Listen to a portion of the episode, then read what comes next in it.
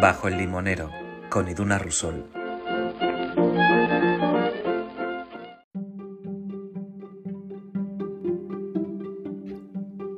Bienvenidas al último episodio de esta temporada de Bajo el limonero.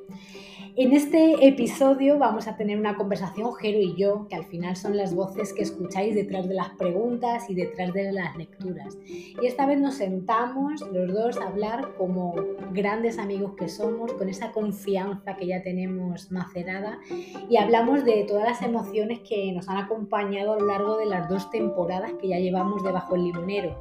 Hablamos de miedos, de dudas, de agradecimientos, de ilusiones, pues de todo lo que se remueve cuando tienes un proyecto tan bonito entre manos y, bueno, pues también los miedos que esto acarrea.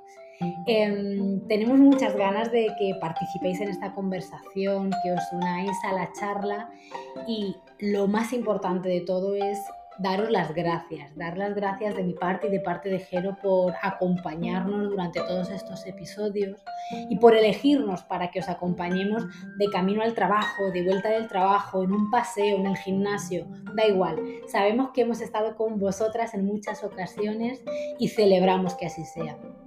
Y sobre todo celebramos que, vais a estar con nosotras en la vuelta en otoño Sabemos que este público irá creciendo cada vez más, que seguiréis compartiendo, que bueno, que crearemos esa comunidad que Jero y yo queremos crear en torno a Bajo el Limonero.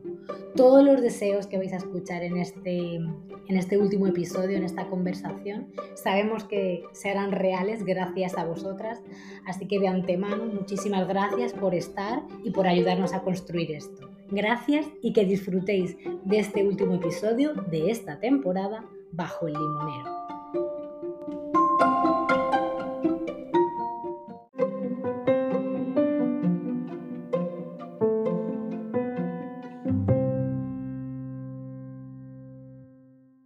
Querido Jero, eh, nuestro último episodio aquí bajo el limonero, esta temporada. La verdad que llego a esta, a esta charla contigo, que ahora comentaremos un poco de qué va a ir, llego con esta sensación de estoy entre cansada e ilusionada. Cansada por todo lo que hemos hecho y conseguido e ilusionada exactamente por lo mismo. Un sentimiento un poco raro, bipolar. Pero, pero sí, es así. Bienvenido a esta charlita. Muchas gracias, Iruna. Eh, yo hoy estoy súper nervioso porque como siempre vengo aquí con un libro y hoy no lo tengo, me siento como desprotegido. Hoy estamos desnudos.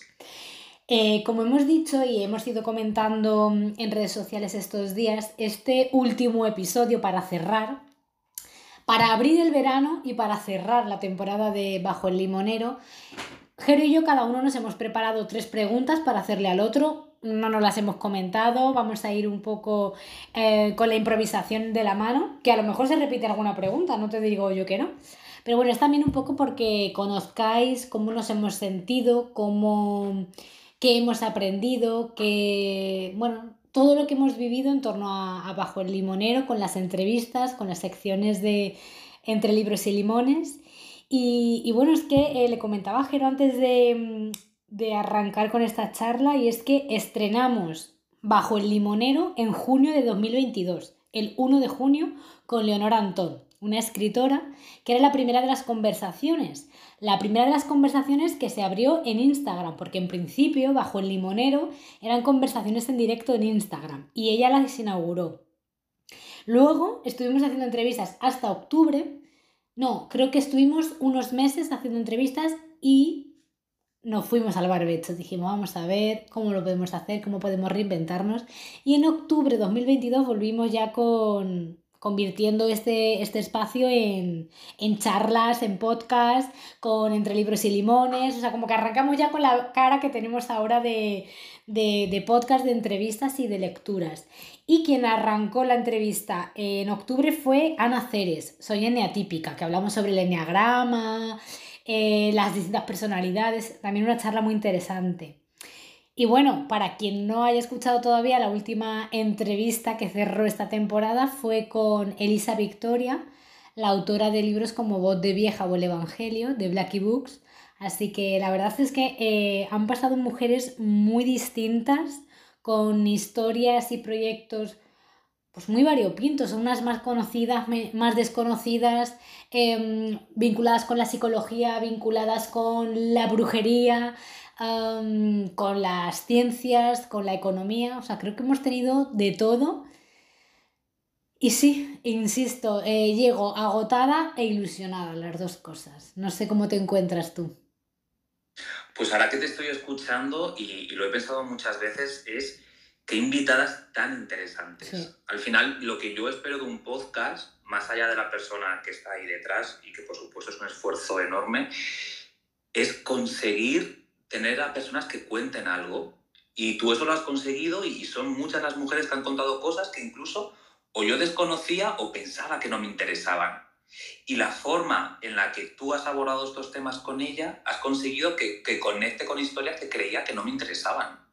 Jo, a mí eso me, parece un logro y además creo que es un poco la idea, porque, claro, el, objetivo, la idea con la que nació eh, Bajo el Limonero es traer a mujeres que tienen historias, algunas que se conocen y otras que no, y preguntarles por esos proyectos, eh, darles voz a mujeres que están escondidas o hay algunas que tienen muchísimos seguidores y sí que tienen más visibilidad, pero que a lo mejor la forma o la duda que tengo yo la forma de preguntar o la duda que tengo yo, bueno, pues a lo mejor le llega a mi público o, le llega a alguien que ni siquiera se había acercado a ella si no sabía quién eran. No sé, hay veces que, mm, sobre todo cuando entrevisto a, a mujeres más desconocidas o con menos seguidores, que es que parece que si tienes seguidores tienes más visibilidad. Y bueno, eso me lo cuestionaría, pero em, pienso mucho en mí. O sea, hay veces que pienso que estas entrevistas las hago desde un punto de vista no sé si egoísta o pensando un poco en lo que a mí me encantaría. Me encantaría que me dieran voz. O sea, yo tengo, hablaba con mi amiga Elena hace poco y decía, es que me encantaría que en una entrevista así me la hicieran a mí. Un lugar en el que te dan espacio, en el que te hacen preguntas, en el que joder, que te dejen hablar y que se interesen realmente por tu proyecto y por la persona que hay detrás de ese proyecto. Porque muchas veces, o sea, yo me encanta conocer las historias que han llevado a las mujeres al proyecto y a la mujer que son hoy. Si tú de repente tienes un negocio de éxito eh, en el que, bueno, pues que hablas de marketing de Instagram, eh, marketing en redes sociales, como en el caso de Agripina Carretero, por ejemplo, ¿qué te ha llevado aquí? ¿Cuáles son los miedos que has tenido que ir pateando hasta llegar a convertirte en esto. No sé, historias así, la verdad que, me, gustan un montón. Es que esta parte es muy interesante y era lo otro que te quería decir, es que son mujeres que demuestran, demuestran que se puede conseguir lo que, lo que se han propuesto. Y no siempre el número de seguidores eh, está unido al éxito. También has entrevistado a mujeres que no tienen miles de seguidores en sus redes sociales y han conseguido sacar adelante proyectos muy difíciles y que a día de hoy viven de ello. Entonces, es otro de los ejemplos de, Bajo el Limonero. Sí, la verdad es que creo que. Y, me encantaría. Mm, me encantaría que la gente lo estuviera recibiendo así. Son entrevistas en las que quiero que haya ejemplos para esa persona que está viviendo un momento similar y está bloqueada. O sea, a mí hay conversaciones que escucho, podcast, eh,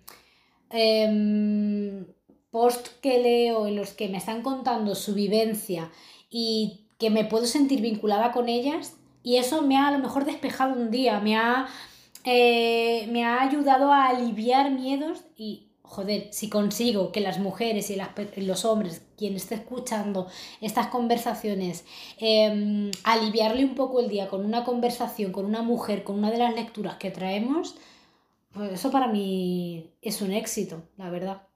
Claro, porque yo creo que Bajo el Limonero ha conseguido algo muy importante y es, eh, aparte de, ese alivio y de esa enseñanza, es perder la ansiedad por el éxito y el temor al descrédito. Sí. ¿Vale? Eso, esas dos cosas me parecen fundamentales, porque han pasado mujeres que, que, han perdido esa ansiedad por el éxito y ese temor a hacer algo mal, y sí han conseguido que su voz se escuche, igual que que te ha ocurrido a ti, que hay muchas personas que te están escuchando. Y ese punto esperanzador eh, me parece fundamental. Sí. Eh, bueno, vamos a dejar la divagación y vamos a empezar con, las preguntas. ¿Quieres empezar tú haciéndome una pregunta o quieres que empiece yo? Venga, si quieres empiezo yo. Venga, dale. Yo tengo, yo tengo tres preguntas, hemos dicho. Vamos a hacer tres preguntas cada uno. Yo tengo una que está más relacionada con la parte profesional pero luego las otras también son un poco más personales. Yo, sabes que hablo y cuento eh, lo que quieras y todo con la misma víscera, así que mm, la que tú quieras. Vale. Me interesa mucho eh, meterme como en la cabeza de, de, otras personas para saber cómo gestionan eh, su parte creativa. Entonces, yo sé que hay personas que son muy exigentes y digamos como que a final de mes hacen su propia auditoría creativa. Sí. ¿Qué puede ser una auditoría creativa? Bueno, pues lo, como dice el propio nombre, en este caso, pues sería eh, pensar qué he hecho bien, qué he hecho mal, este episodio lo podría haber mejorado, reflexiona sobre ti porque crees que quizá el tono que has usado en esta entrevista no era el que querías. ¿Tú haces esto, Iduna? Yo lo hago, lo hago, pero, por ejemplo, no, no lo hago justo después de una entrevista, o sea, no, no escucho las entrevistas después de hacerlas para decir, oh, madre mía, eh, cómo he hablado aquí, cómo he hablado allá. No. Sí que es verdad que cada cierto tiempo intento pensar que cosas podría mejorar. Porque, por ejemplo, particularmente el tema del sonido, creo que es una cosa que me encantaría mejorar. De cara a la próxima temporada es algo que quiero pulir. Pero bueno, es algo que con las herramientas que tengo y con los conocimientos que tengo ahora mismo no puedo hacer mucho más. Entonces es verdad que no soy, no tengo esta autoexigencia torturadora de madre mía, se escucha peor de lo que me gustaría. Bueno, pues mira, lo estoy haciendo lo mejor que puedo a nivel técnico, eh, voy a formarme, voy a aprender y ya volveré. Pero sí que es verdad que eh, me doy cuenta de que aprendo cosas como, por ejemplo, hay entrevistas, somos humanas, eh, somos personas humanas cárnicas, como dirían André Buenafuente, y y claro que tengo conversaciones que me resultan más, eh, que, que, me vinculo más con ellas, que me resultan más interesantes, menos interesantes. Hay gente que me parece que se comunica de manera más fluida, otras que menos. Y una de las cosas que he aprendido es que mi opinión o lo que yo percibo en la entrevista no siempre es lo que percibe la gente. Ha habido entrevistas que yo he sentido jo, me parece que esta entrevista ha quedado más floja porque la persona se explicaba peor o hablaba más bajito o lo que sea, y a lo mejor luego de repente hay un montón de gente que me ha dicho que le ha gustado y me ha sorprendido. Entonces he aprendido, en esta auditoría yo me he dado cuenta, uno, si hago todas las cosas que puedo con las herramientas que tengo, mmm, no me puedo torturar más. Ya iré aprendiendo, ya iré haciendo. Mmm, lo que no puedo hacer es quedarme parada hasta tener todos los conocimientos, porque eso nunca va a llegar. Y luego dos, a, a no juzgar las entrevistas desde mi punto de vista. Quiero decir, todas son maravillosas y todas le van a llegar a alguien. Yo, yo como Iduna, como individua, habrá unas que me gusten más, otras que me gusten menos, historias que me lleguen más, historias que me lleguen menos. Pero es que todo el mundo tiene un motivo para conectar con todas las entrevistas. Y bueno, de una pregunta sale otra, realmente están Venga preguntas, pero te la voy a hacer. Eh, en un mundo tan competitivo como en el que estamos y, tan exigente, ¿cómo gestionas la autoexigencia contigo misma? Es que, a ver, mmm, yo, que no, no, sé si responde a tu pregunta, pero creo que la autoexigencia, yo no soy una persona autoexigente, no es una característica que me marque, no soy una persona que intento disfrutar de lo que hago y sé hasta dónde llego. Eh, a partir de aquí ya no llego más porque, lo que decíamos antes, no tengo más herramientas, tal, me voy a formar y voy a seguir mejorando. Pero intento no compararme. A mí lo que me preocupa es que yo solo me comparo por culpa de Instagram, por ejemplo. Ahí veo que cuando, cuando veo los resultados de los episodios que compartimos o pues claro que me gustaría que hubiera más gente interactuando con nosotros.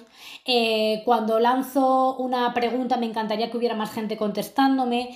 Eh, me gustaría que mucha más gente compartiera los episodios, que mucha más gente le diera a seguir abajo el limonero.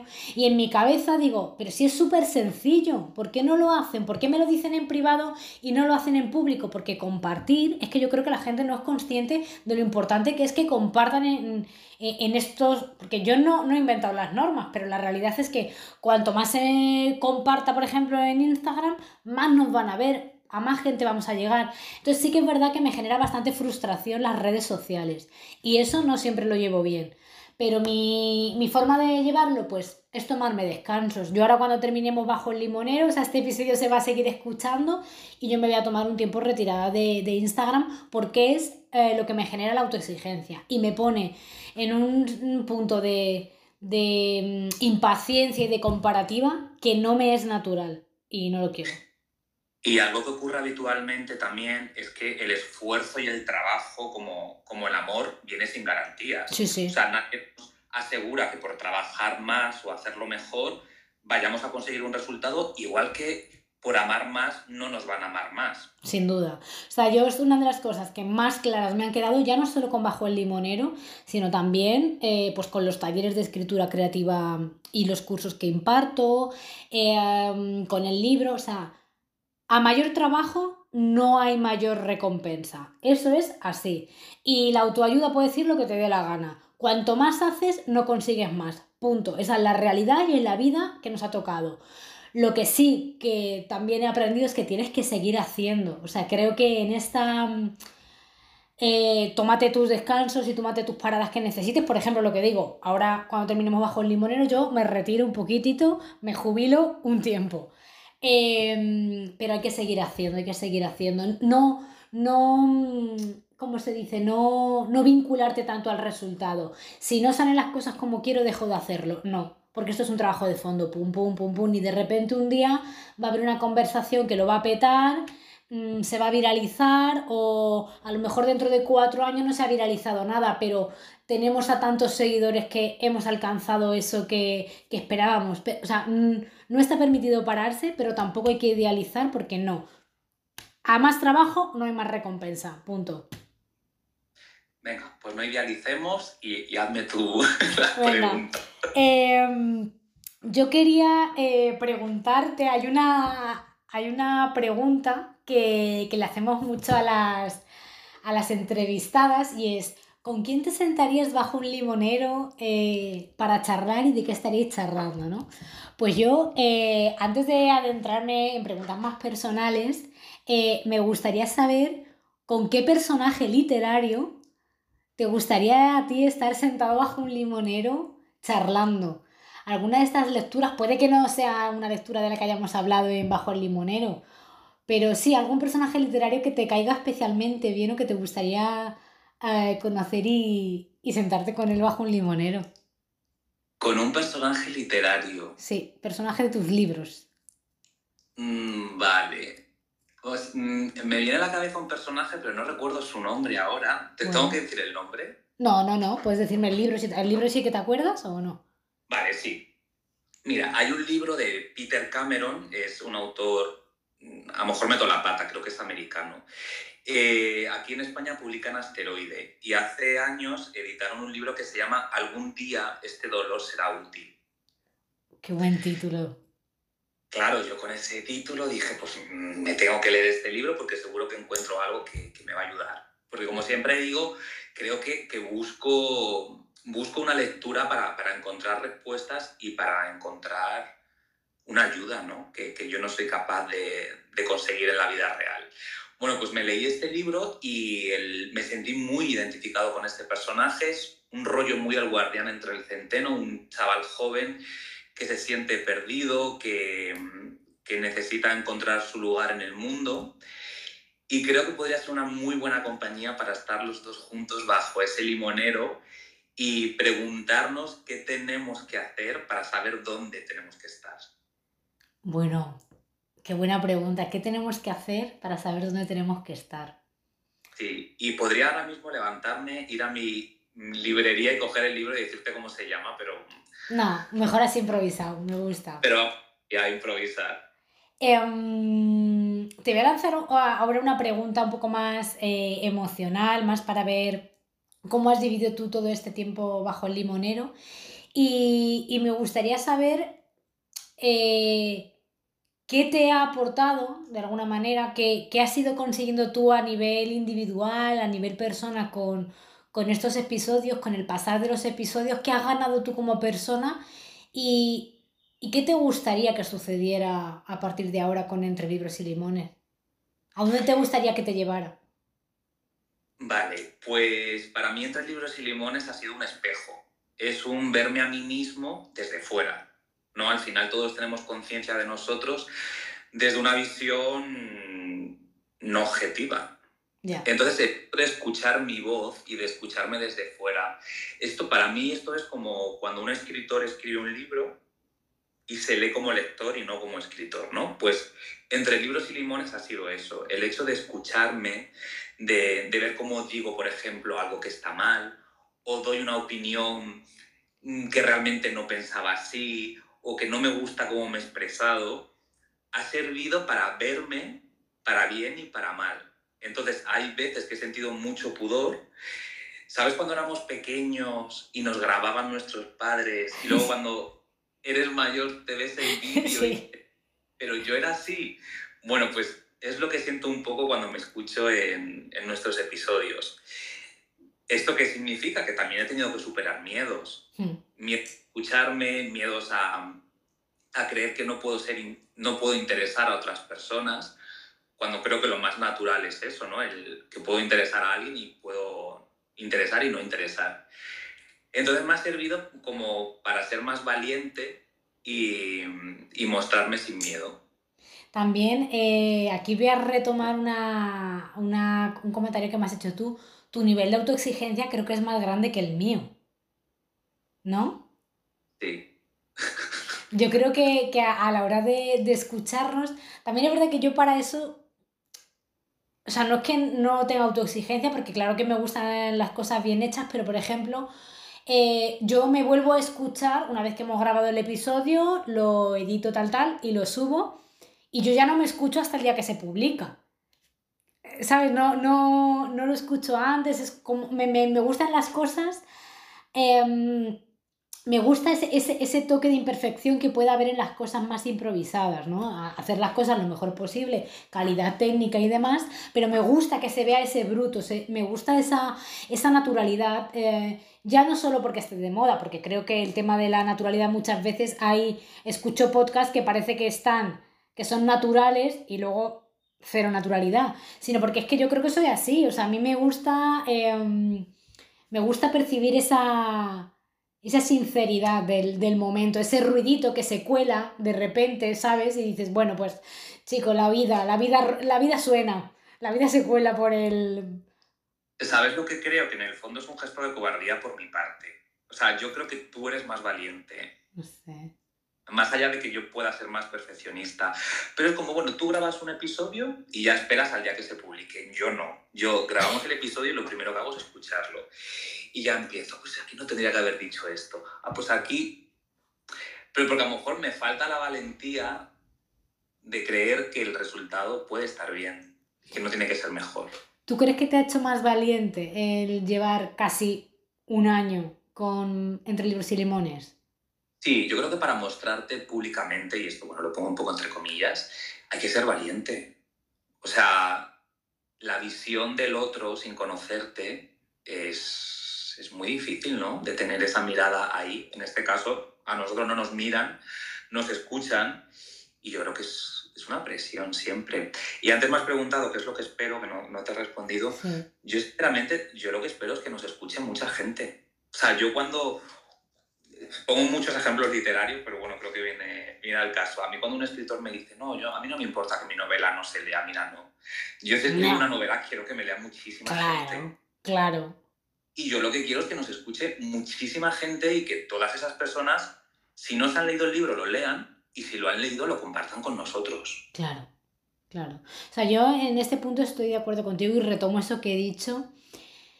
Eh, algo que me, que me pesa mucho, por ejemplo, de las redes sociales es que, y esto lo hemos comentado tú y yo, es que la gente consume las redes sociales, la gente, y me incluyo, parece que estoy hablando de otras, pero me incluyo, eh, consumimos las redes muy rápido.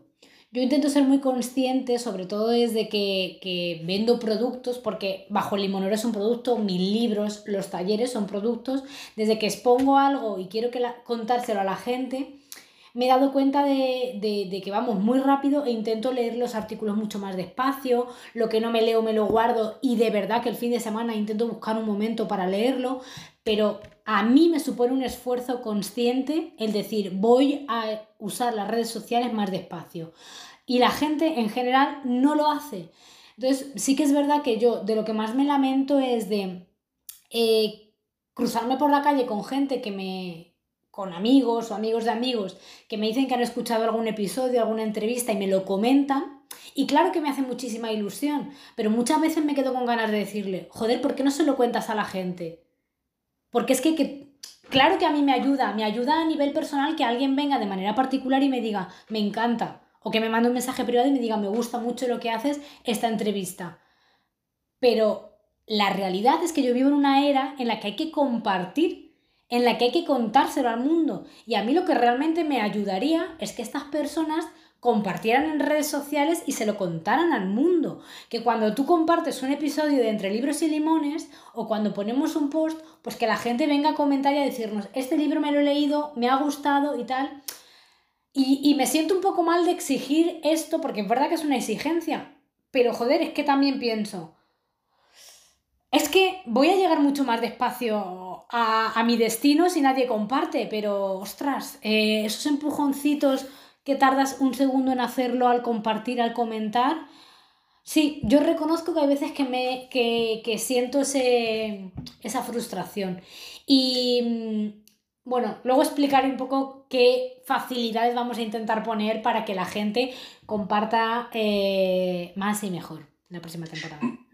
Vale, sobre el uso de redes sociales, esto pasa eh, con, este podcast y pasa en la vida real. Sí, sí. que estamos, eh, yo creo que estamos desesperados por conectar, pero recibimos tal goteo de exigencias instantáneas en las que la forma de comunicación que, que se plantea siempre es aquella que marca distancia. Sí.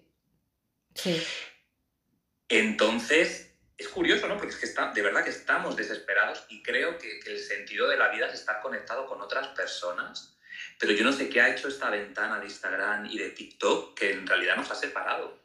Y en esta separación entra el no compartir, el no difundir y el no, dar, el no dar valor a un trabajo que hace alguien que te gusta. Totalmente. O sea, yo, y, y esto lo dejo aquí por si alguien que escuche este episodio quiere, he vuelto a retomar el abrir la newsletter que se llama Entre, libros Entre líneas y limones y, está en Subtab, que es una plataforma que es, es una newsletter. Tú te inscribes y yo te envío, cuando escriba ahí, que a lo mejor son dos veces al mes, te llega tu correo.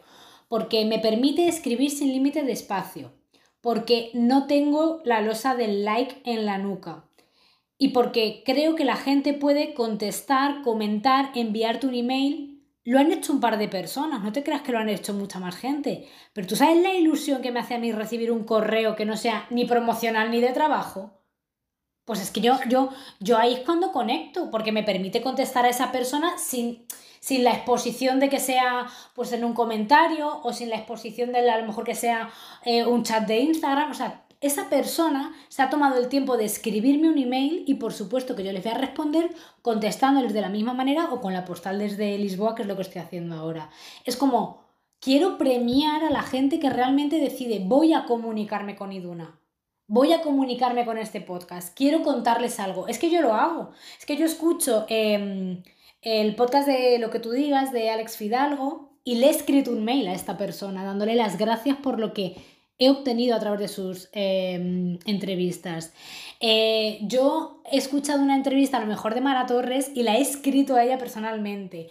Eh, veo un, un, un, stories, un directo que me, que me transmite algo y yo a esas personas las he escrito. No a todo el mundo, porque es verdad que yo también voy rápido y vivo en una era rápida, pero hay determinadas personas a las que me gusta escribirles de manera despacio, porque creo que ese, ese ir despacio es algo que me estoy regalando a mí para sentarme y decir, ¿por qué le agradezco a esta persona? ¿Qué es lo que me ha provocado esta, esta emoción? ¿Qué es? O sea, me paro a pensarlo y además que, joder, creo que le estoy dando algo muy bonito a la otra persona. Y ojalá hacerlo, lo hicieran más. O sea, yo Igual que te pregunto qué querías conseguir, a mí me encantaría que estas conexiones de las que hablamos, que se generan con, con Bajo el Limonero a través de las entrevistas, eh, notarlas mucho más y mejor. O sea, claro que me apetece que se comparta y tal, pero y que muchísima gente los escuche, cuantos más mejor. Me encantaría que de repente pegara un petardazo y hubiera un montón de seguidores en, en, Spotify y mucha gente, pero me encantaría eso, que se generaran esas conversaciones pequeñas de agradecimiento, de compartir, de que yo viera que está sirviendo, que está removiendo a personas reales. Sí, para mí es fundamental eh, el sentimiento de comunidad. Sí. O sea, el generar un sentimiento de comunidad creo que es como afrontar que en la velocidad de los días se, se ha perdido la implicación. Entonces, si generamos eso, estamos ganando la batalla. Sí, sí, sin duda.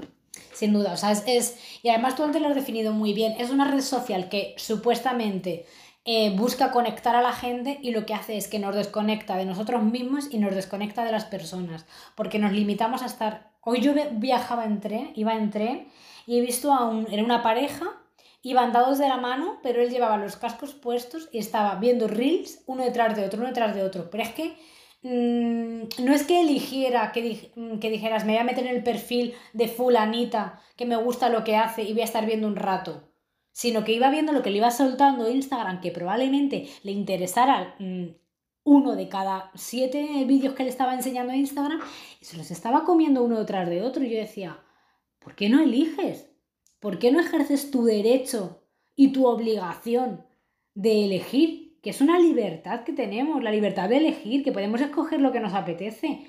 Pues usa despacio. O sea, yo no te digo que, que utilices X tiempo Instagram. Pero joder, si hay una cuenta que te gusta, en lugar de estar navegando por varias, te vas a esa cuenta y lees sus posts o miras sus reels y dedícale tiempo a esa persona. Y si has descubierto algo que te ha encantado, pues le das las gracias. Eso es como creo que habría que utilizar eh, redes sociales. Pues vamos a seguir trabajando para conseguirlo. Es que no eh, queda otra. No sé si tienes más preguntas, que nos hemos, nos hemos mm, desviado, al final nos hemos puesto a hablar de, Instagram y de bajo limonero en Instagram y demás, pero bueno, no sé si hay alguna pregunta. Yo tengo una pregunta más, pero lánzame tú la tuya. vale, pues ahora voy con, a ver, voy con una pregunta que parece así como muy profunda, esta ya es más personal, aquí no está el podcast por medio, pero me parece interesante tu respuesta. ¿vale? Pero vamos a tomarla con ligereza, ¿vale? Que no parezca esto un, un gabinete filosófico. A mí me gustaría saber, Iduna, eh, si te vas a llevar un secreto a la tumba. O sea, yo quiero saber que de los secretos que tú tengas, si cuando te mueras hay alguno que no va a ser contado. Ojalá. O sea, quiero. Mi respuesta es ojalá. A mí me encantaría llevarme un secreto a la tumba, por supuesto que sí. Eh, de repente me estaba haciendo una pregunta y, he dicho, madre mía, qué fantasiosa eres, cómo te gusta eh, una novela vital. Pero claro que me encantaría. Yo creo, eh, yo creo que llevarse un secreto a la tumba es síntoma de que has vivido una vida apasionante. Y con secreto me puedo me puedo eh, imaginar, pues desde que has conocido a una persona a la que nadie, eh, nadie le has hablado de ella, eh, un amor secreto, un amor platónico, o a lo mejor te digo cosas más turbias desde el tipo de, joder, a lo mejor yo tengo miedos que son inconfesables. A día de hoy no, porque yo soy bastante transparente para eso. Pero a lo mejor tengo un miedo inconfesable, a lo mejor Mm, yo a día de hoy he elegido no tener hijos y el secreto que me llevo a la tumba es que un día me he arrepentido y no se lo he querido decir a nadie. ¿Sabes? Pero sí, estoy, eh, estoy completamente segura de que me llevaré secretos a la tumba y si yo me estoy muriendo y no tengo secretos, algo haré para llevarme un secreto. algo inventaré yo. Para el último capítulo que sea un secreto que me llevo yo a la tumba. Me parece, me parece buena respuesta, me parece bien. Venga, tira tú. Yo eh, quería preguntarte, eh, a día de hoy, ¿cuál es el, el primer temor que te viene a la cabeza que te gustaría compartir con alguien? el primer temor, sin pensar. Sí, un temor que digas, hay mucha gente hablando de este miedo, pero yo no lo hago, tengo que hacerlo. Puedo mentir, ¿no? O sea, ¿te puedo mentir en la respuesta? yo, yo probablemente sepa o no sepa, pero mm, un, sí, un miedo con el que te sientes identificado, que la gente habla o, que no hable mucho de ello, me da igual. Es que es verdad que ahora creo que hay una... Mm, lo hablábamos antes de darle a, grabar, ¿no? Que hay como una corriente eh, más... Eh, espiritual, si queremos llamarlo, pero mucho más de abrirnos en canal y de, mostrar eh, nuestras sombras, ¿no? Eh, si en lugar de miedos me quieres hablar de, de, una sombra que quieres trabajar, ¿qué sombra vas a trabajar en los próximos meses debajo del limonero? Te cambio la pregunta. bueno, a ver, esta es difícil, ¿eh? Yo a lo largo de la vida he ido adquiriendo miedos y también he ido perdiendo miedos. Entonces estoy, estoy, muy orgulloso de los miedos que he perdido porque eso me ha construido y ha construido la persona que soy ahora. No tengo miedo a no tener éxito, no tengo miedo a ser el mejor y eso me hace vivir más tranquilo, por mm. ejemplo. ¿no? que creo que es, es, es una presión social que, que, carga sobre, sobre las personas. Y a nivel más personal o emocional, quizá tendría miedo a, quedarme solo, incluso siendo una persona que disfruta de la soledad. Entonces, cuando ya he construido algo que para mí es un refugio seguro, mm, me daría miedo que eso desapareciese y, y quedarme solo. Mira, estaba pensando ahora según lo decías, a ver, el miedo a la soledad y además, em, o sea, el quedarse solo, que tú y yo lo hemos hablado muchas veces, somos personas que nos encanta la soledad. Yo un sábado por la noche, cuando la gente está de fiesta, quedarme en mi casa leyendo o no sé qué, mira, llámame anciana, llámame lo que quieras, pero me parece un placer, ¿qué quieres que te diga? Em, esa soledad escogida es maravillosa, pero es verdad que el sentimiento de soledad es otra movida, es otra historia. Y a eso yo creo que, que le abruma a cualquiera. Pero ¿sabes qué pienso yo alguna vez? Eh, volviendo abajo al limonero y a los libros, yo digo, a lo mejor yo me, puedo sentir sola o algo así, pero si la gente eh, en una era en la que pueden darme las gracias o pueden hablar conmigo, aunque yo esté sola físicamente, que no tengo a nadie cerca tal y que cual, hay alguien que me escribe para decirme que le ha encantado mi libro, que le ha gustado esta historia, que le ha gustado el programa, yo me siento súper acompañada. Pero yo cuando grabamos los programas o cuando los lanzamos, cuando publicamos, cuando tengo una entrevista, yo eh, hay un valor que para mí es muy importante y es el de dejar un legado. Y aunque a día de hoy esto no nos dé dinero, esto no nos lleve a ninguna parte a día de hoy, Em, a ninguna parte profesional me refiero, quién sabe, de repente nos caza un cazatalentos, ¿no? Pero esto no nos lleva a ninguna parte, sí que digo, estoy dejando un legado y esto sirve para acompañar a otras personas y esto sirve para que yo me sienta acompañada. Entonces, ese sentimiento de soledad del que tú hablas, em, sí que muchas veces lo pienso y digo, joder, si yo elijo no tener hijos o eh, el día de mañana no tengo pareja o mañana mm, me quedo sola por lo que sea, porque mm, siempre me van a quedar estas cosas que hago, que a mí me van a acompañar y van a acompañar a otros. Porque a veces la presencia física no es solo la que cubre la, soledad. O sea, siempre pensamos que tenemos que estar acompañados de una persona para no sentirnos solos. Pero a lo mejor una, una carta, unas palabras, un amigo en la distancia, también forman parte del acompañamiento. Y luego la, también hay una parte egoísta porque la soledad que nosotros experimentamos ahora es una soledad elegida. Sí. Cuando me pongo a reflexionar en plan dramático eh, y digo, bueno, es que cuando me esté muriendo, mm, que no tenga a nadie, por ejemplo, eso ya no es elegido, ¿no? Claro, pero es que ese miedo, o sea, mm, ese miedo yo creo que es muy normal, sobre todo, claro, tú piensas, pues yo cuando tenga 95 años, a ver quién va a estar a mi lado. Pues pues a saber, pues es que no tengo ni idea. Es que a lo mejor vivimos tú y yo juntos en una comuna hippie, es que quién sabe. Pues a lo mejor, de hecho, mira, cuando estaba con Fran en, en Portugal, que hemos estado este fin de semana, como que sacó mucho este tema. Y le decía, digo, bueno, que a lo mejor la posibilidad de tener hijos, pero yo creo que en el fondo la posibilidad de tener hijos es la posibilidad de no quedarnos solos ante la muerte. Fíjate que, qué tontería. Y íbamos estábamos en Buarcos, que es un pueblecito que está en Figueira da Foz, íbamos paseando cerca del mar y yo le iba comentando todo esto. Y quizás es ese, es ese miedo tonto y absurdo de quedarme solo en el momento final. Porque además, Jero, y esto eh, es, es, una, no sé de qué corriente filosófica, budista, tal, no sé, ya no tengo ni idea, pero es como, tú vienes al mundo tú solito y te va de la misma manera. Cuando tú te estás muriendo, quiero decir, eh, ¿para qué quieres tener hijos si te vas a meter tú solito en, el, en la caja? ¿Sabes? ¿Para, ¿Para qué quieres tener a alguien que te llore? Creo que eso ahí también hay un poco de ego por nuestra parte, ¿no? Es que muchas veces, eh, ¿por qué quiero que haya alguien en mis momentos finales? Si me voy a morir yo sola. Cuida, cuidado con el ego, es que el ego se confunde con muchísimas cosas, que muchas veces hemos llorado por amores pensando que era por amor y era por nuestro propio ego.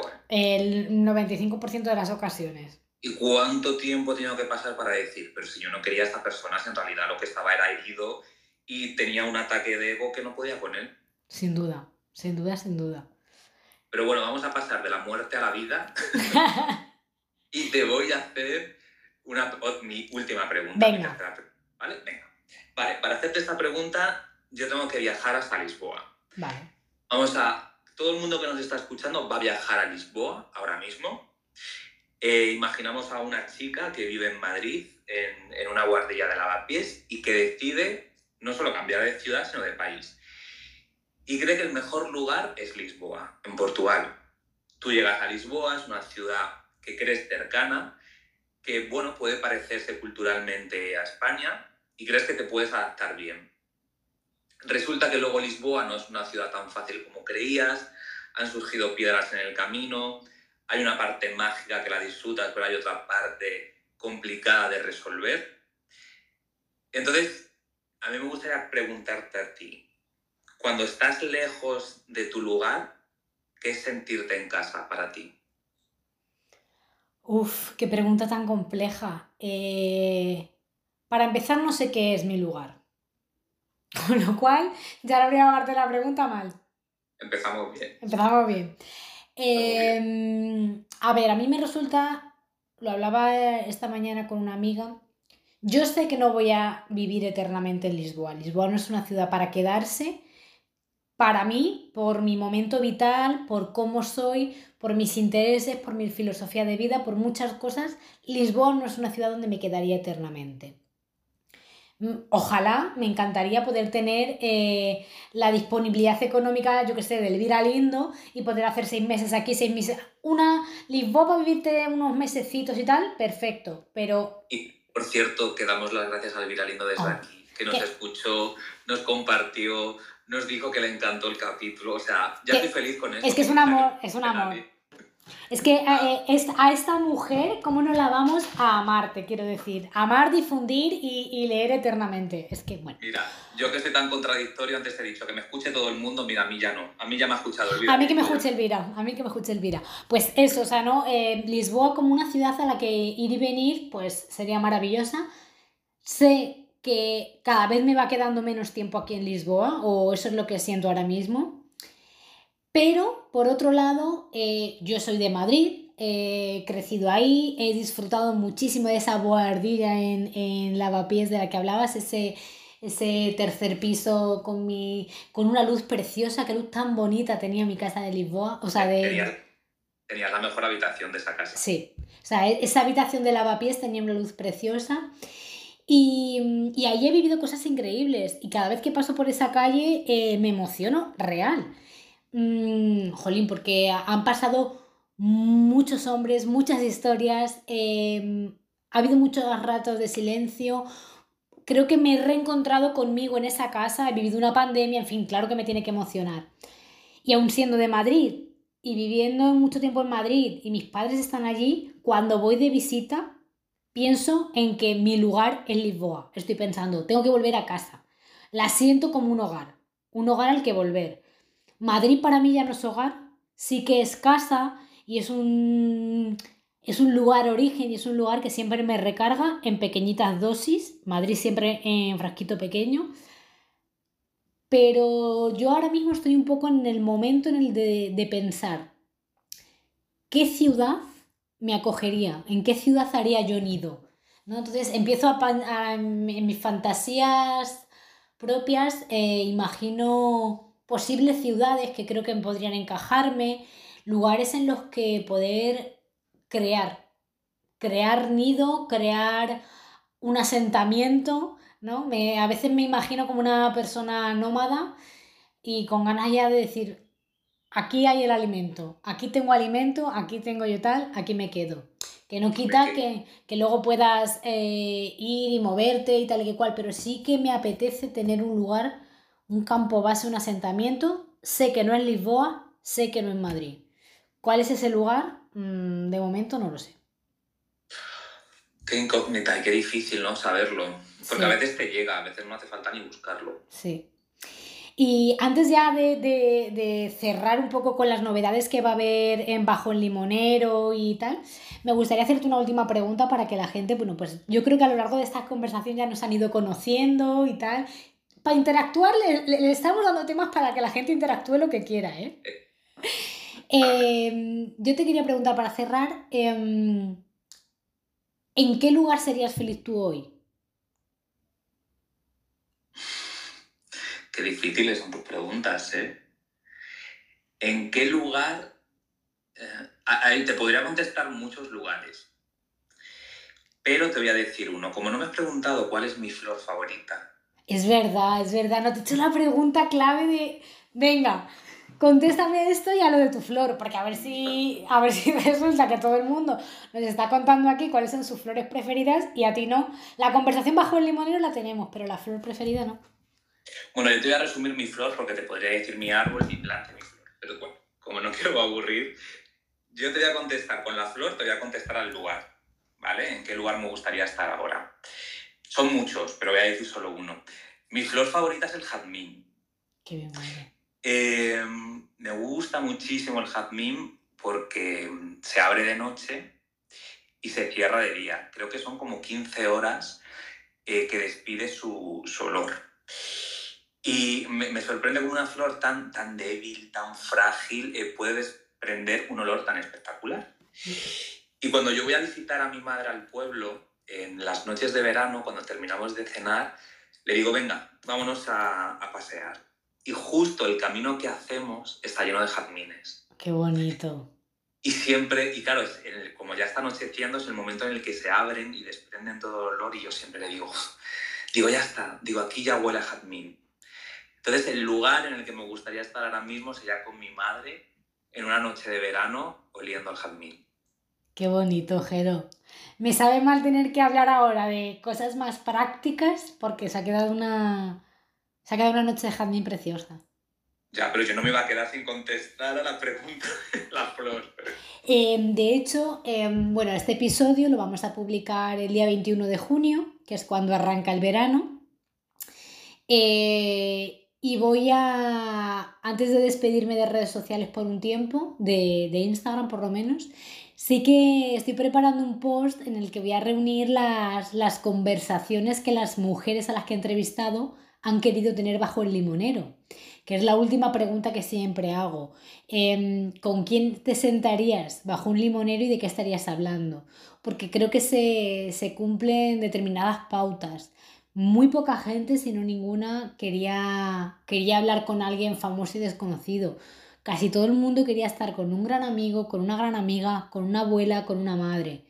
Eh, y al final es que yo muchas veces pienso, es que esas grandes conversaciones y momentos de, de paz y de serenidad los quieres compartir con alguien con quien estar en silencio es fácil o con alguien con quien tener una conversación fluida es natural.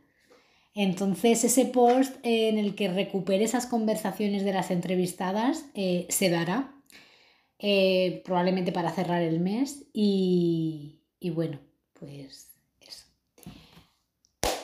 Ahora doy una palmada. Esta palmada es para cambiar de tema, ¿vale? Como no tenemos aquí... Eh, me encantaría tener una mesita, mira, cuando sea ya una podcaster famosa, una mesita de mezclas para yo ir poniendo musiquitas para cambiar de tema, eso sería, madre mía, la perita dulce.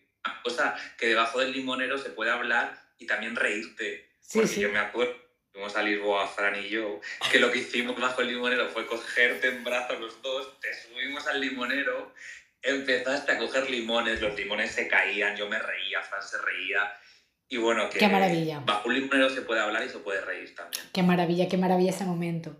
Bueno, antes de, ir terminando ya, eh, los detalles más prácticos. Terminamos ahora el 21 de junio con el verano, vamos a dejar a este limonero descansar y volveremos eh, finales de septiembre, principios de octubre. La fecha aún la tenemos que determinar, pero lo seguro es que la estación va a ser el otoño. Eso lo tenemos clarísimo. Ya con otro periodo, nuestro árbol, nuestro podcast se ha ido recuperando Y, vendrán nuevas entrevistas que voy a, voy a ir contactando con estas mujeres. Espero que haya muchas sorpresas, em, cada vez más interesantes. Mm, como os decía al principio, la idea es eh, mejorar, eh, formarme y mejorar la parte técnica, eh, todos los cambios que pueda hacer para que vaya a mejor cada vez. Y a lo mejor hemos empezado el programa y sigue habiendo cambios de, de pulir sonidos, cositas así más técnicas. Y otro cambio importante que va a venir es toda la parte estética de Bajo el Limonero. Eh, informaros a toda la gente que nos escuchéis que vamos a cambiar el logo em, para que sea bueno, pues mucho más acorde a lo que nos apetece ahora. Va a verse, vamos a seguir teniendo entrevistas un día y la semana siguiente entre libros y limones con Jero, que ahora nos hablará de, de cambios que pueda haber en su sección. Y bueno, también contaros que a lo largo del verano, aunque yo esté retirada de las redes sociales, voy a dejar em, programado para rescatar a todas las mujeres que hemos ido pasando, que han ido pasando desde el 1 de junio de 2022 hasta ahora, o sea, un año de entrevistas y de, em, y de libros y lecturas que ha traído Jero. Bueno, pues lo vamos a ir recuperando, lo vamos a ir compartiendo para que la gente nos pueda escuchar y compartir lo que quieran. Y bueno, creo que más cambios importantes, eh, no, por mi parte no. Eso, va a haber entrevistas de mujeres. Es posible que en momentos y en fechas señaladas em, concretas, pues por ejemplo, se me ocurre, tengo una, persona cerca que, está muy vinculada con el mundo del activismo VIH y es un hombre.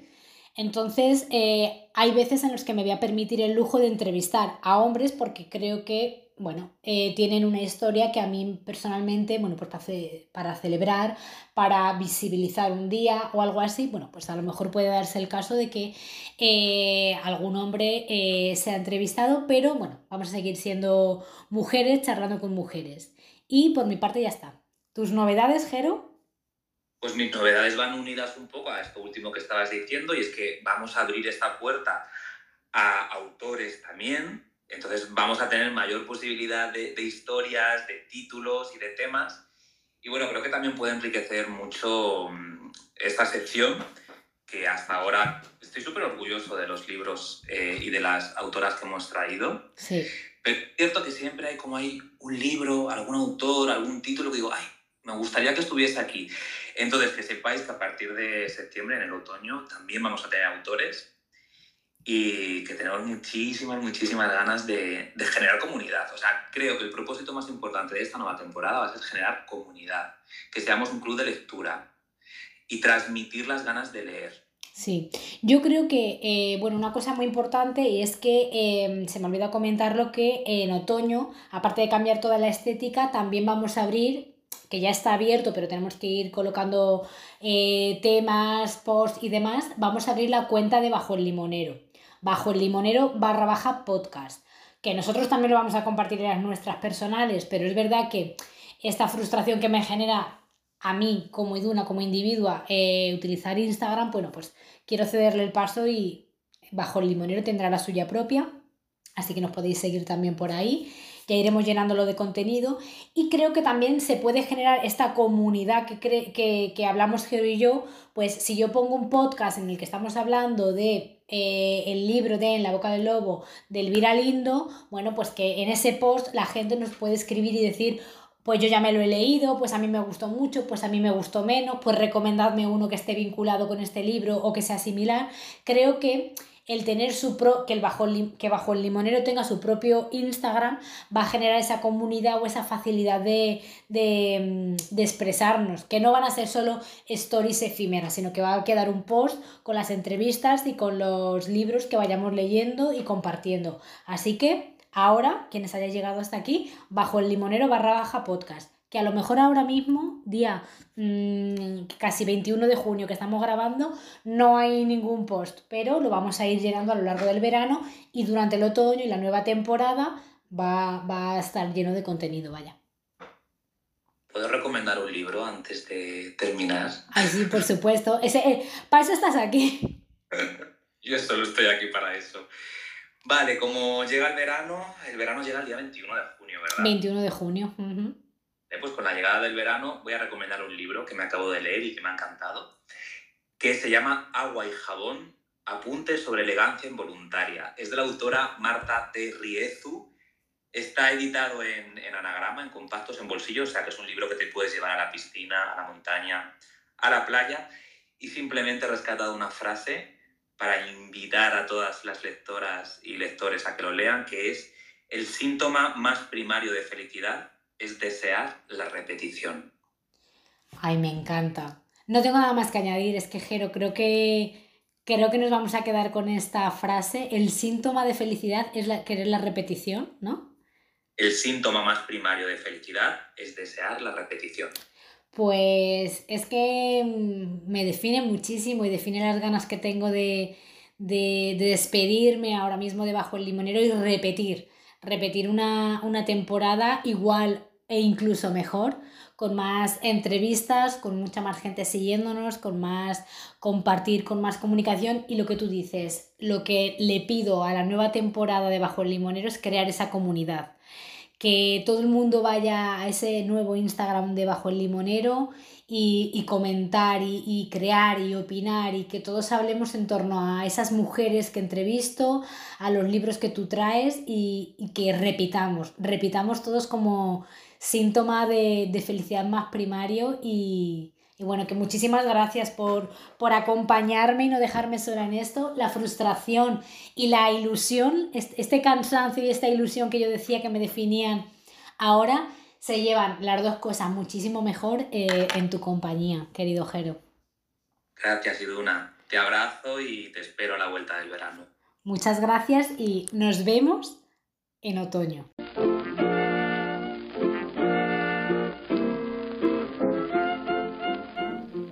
Gracias por haber estado con nosotras en este nuevo episodio de Bajo el Limonero.